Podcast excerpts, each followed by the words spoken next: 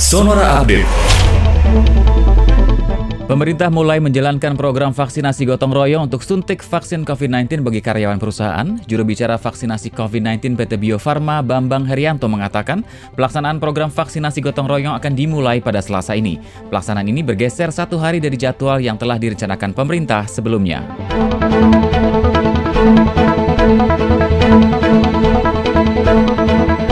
Sejumlah wilayah di Inggris melonggarkan aturan jaga jarak untuk menghindari penularan COVID-19 pada hari Senin meski masih ada bayang ancaman varian corona baru dari India. Berbagai tempat umum seperti restoran hingga tempat olahraga dibuka setelah beberapa bulan tidak diizinkan beroperasi demi menekan lonjakan kasus virus corona.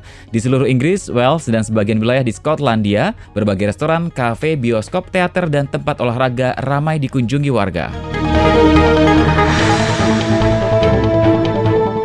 Indeks harga saham gabungan menguat 0,04 persen ke level 5.836,08 pada permukaan sesi pertama hari ini. Setelah sempat mempertebal apresiasi hingga lebih dari 0,10 persen, IHSG harus kembali ke zona merah dalam waktu singkat dengan koreksi lebih dari 0,15 persen.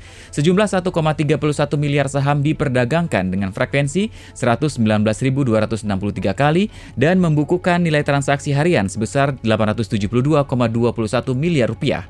Pergerakan saham yang terpantau meliputi 142 saham naik, 197 saham turun, dan 175 saham lainnya stagnan.